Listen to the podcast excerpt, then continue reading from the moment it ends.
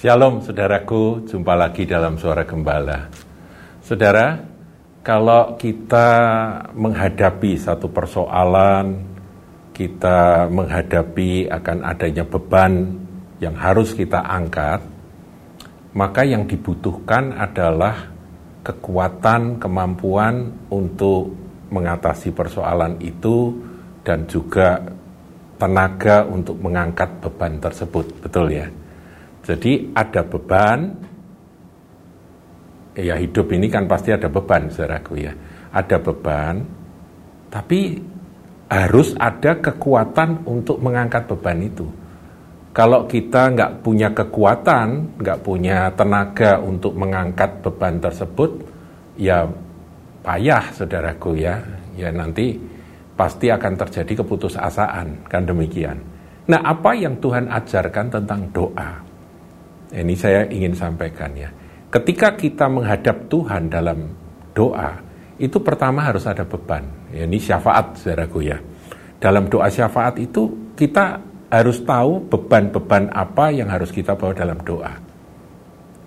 Tetapi doa kita ini sesungguhnya bukan doa seperti orang yang tanpa mengerti akan kekuatan apa yang ada pada kita di dalam mengangkat beban itu.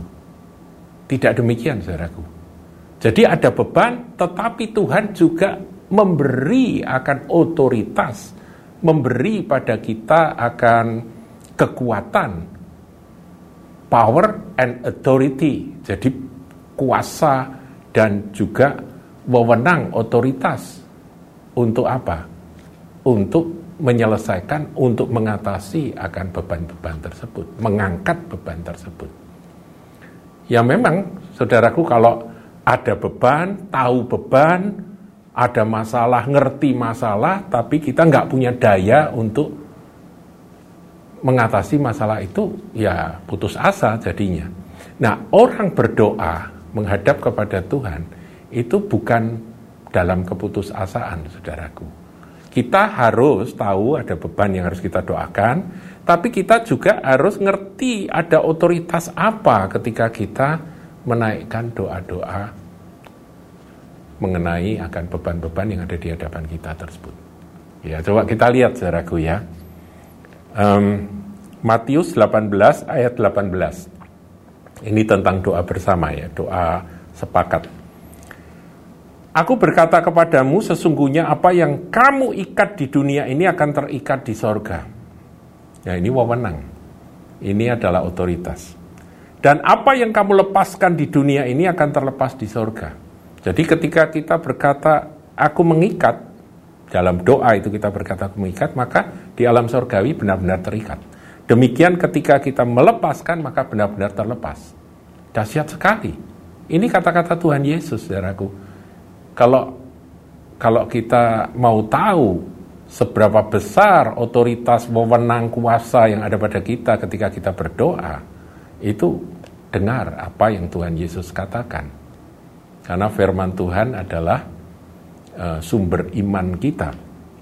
Kemudian ayat 19, dan lagi aku berkata kepadamu, jika dua orang daripadamu di dunia ini sepakat, ya sepakat itu dalam bahasa aslinya kan sumfoneo ya, jadi betul-betul sehati, sepakat. Simfonio itu akar kata dari simfoni, saudaraku. Jadi seperti orkestra musik yang menghasilkan akan akan satu komposisi musik dan alunan musik yang yang serasi, yang indah dan eh, didengar oleh penikmat itu. Uduh, ini sangat bagus sekali, simfonio, simfoni, saudaraku ya. Itu di kesepakatan di antara anak-anak Tuhan yang berdoa itu membuat Tuhan itu seperti mendengarkan konser simfoni, kemudian ya tentunya Tuhan berkenan, kemudian dikatakan sepakat meminta apa pun juga, jadi apa saja.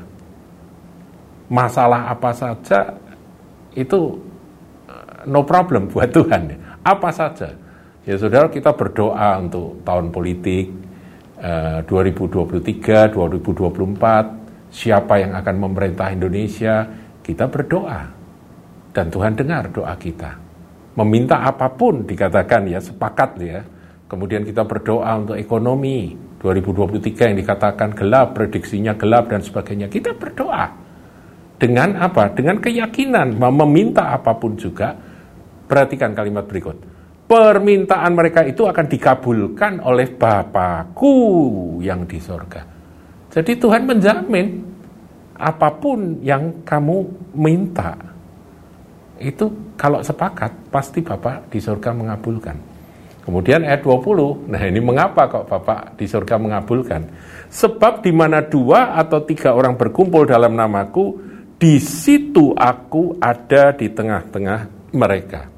Jadi saudaraku, ketika Anda punya beban, Anda punya persoalan, dan kemudian saudara atau Anda datang kepada Tuhan untuk berdoa, saya kasih tahu saudaraku, ada janji Tuhan. Suami istri berdoa, ada anak bertiga bersama-sama Ayo kita berdoa menghadapi masalah keluarga ini. Ada kuasa Tuhan. Apa yang kau ikat di bumi, terikat di surga. Apa yang kau lepaskan di bumi, terlepas surga. Kemudian doa minta apa pun juga. Dengan kesepakatan itu, Tuhan mendengar dan mengabulkan doa Anda. Jadi ada otoritas di dalam doa. Haleluya, saudaraku. Ya, jadi ada otoritas. Mengapa ada otoritas? Karena di mana dua atau tiga orang berkumpul dalam namaku, di situ aku ada di tengah-tengah mereka. Jadi kita minta, Tuhan juga minta kepada Bapa, seakan-akan begitu. Nah kalau Tuhan sebagai pengantara kita, ya nggak mungkin ditolak. ya kan? Nah, saudaraku, betapa dahsyatnya akan janji Tuhan ini. Nah, kita ini kalau melihat kondisi dunia, sering kali kita kecil hati.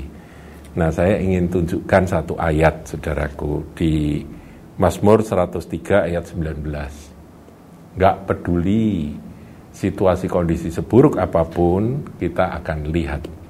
Ayat 19 dari Mazmur 103. Tuhan sudah menegakkan tahtanya di sorga dan kerajaannya berkuasa atas segala sesuatu. Atas ekonomi, bidang ekonomi, atas apa saja saudaraku ya, politik Tuhan berkuasa. Kekuasaannya, kerajaannya, pemerintahannya berkuasa atas segala sesuatu. Nah, kalau kita kembali kepada pelajaran yang sudah saya sampaikan, bagaimana caranya kerajaan Tuhan itu berkuasa atas segala sesuatu, ya kita berdoa, saudaraku. Itu Mazmur 110. Mazmur 110 kan menceritakan tentang Tuhan Yesus sebagai Mesias. Dan Mesias itu punya dua fungsi atau dua posisi. Satu posisi sebagai raja di atas segala raja dan satu sebagai imam. Itu ada di ayat 1 dan ayat 4 dari Mazmur 110. Ya kita ulangi saudaraku ya. Ayat 1. Demikianlah firman Tuhan kepada Tuanku, duduklah di sebelah kananku sampai kubuat musuh-musuhmu menjadi tumpuan kakimu. Yesus Kristus, Mesias menjadi Raja. Ayat 1. Ayat 4. Tuhan telah bersumpah dan ia tidak akan menyesal engkau adalah imam untuk selama-lamanya menurut Melkisedek. Ini adalah Sang Mesias, Sang Kristus yang diurapi itu sebagai imam selama-lamanya menurut Melkisedek.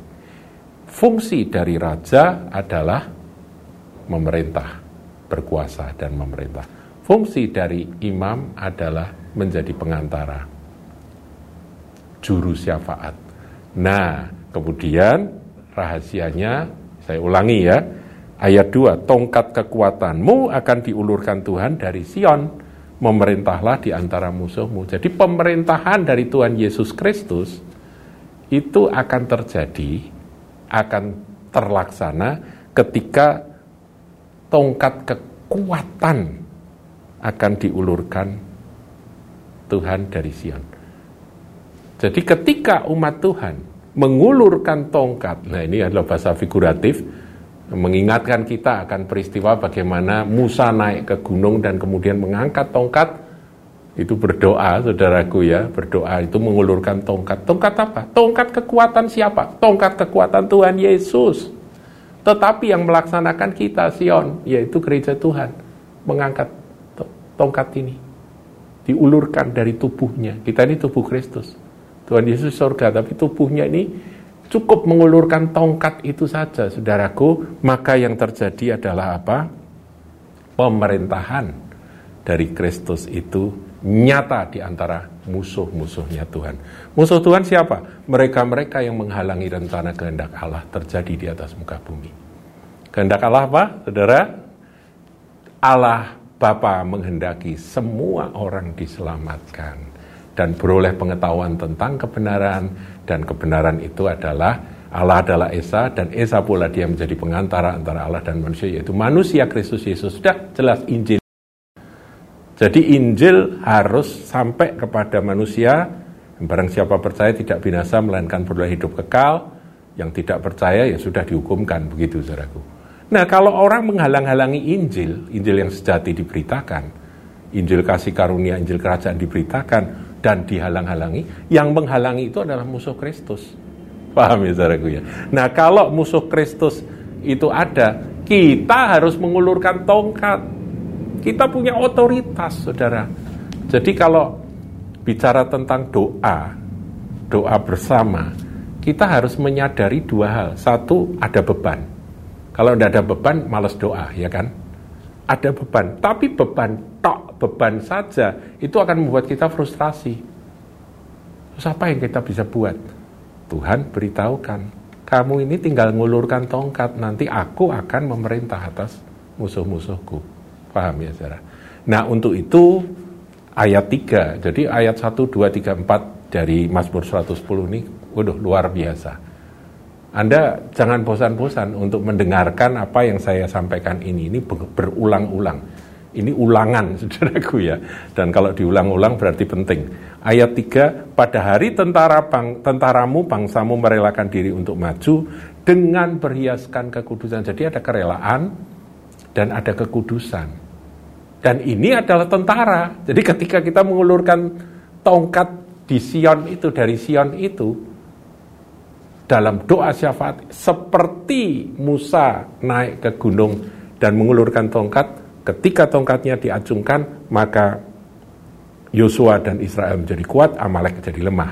Tapi sebaliknya ketika tongkatnya turun karena lelah maka sebaliknya Amalek kuat dan Israel besar Yosua terpukul mundur. Maka itu butuh Harun dan Hur. Itulah saudaraku sepakat. Satu orang saja sehebat Musa lelah butuh ditopang oleh Harun dan Hur. Itulah saudaraku dikatakan berhiaskan kekudusan. Jadi Tuhan kasih syarat. Kalau yang yang mengulurkan tongkat itu nggak kudus, Tuhan nggak mau. Jadi kita mari mari kita menguduskan diri. Nanti tanggal 14 kita akan sama-sama ambil waktu untuk prayer and fasting ya. Jadi shaping history through prayer and fasting jadi membentuk sejarah Indonesia, sejarah dunia ini dengan doa dan puasa jam 8 pagi sampai jam 12 siang. Saudara yang bisa hadir silakan hadir, yang tidak bisa ikut membantu berdoa di mana saudara berada. Dan saya percaya pasti kuasa yang dinyatakan di dalam firmannya ini akan terjadi sungguh-sungguh atas Indonesia. Ada beban, tetapi juga ada otoritas. Haleluya, Tuhan Yesus berkati.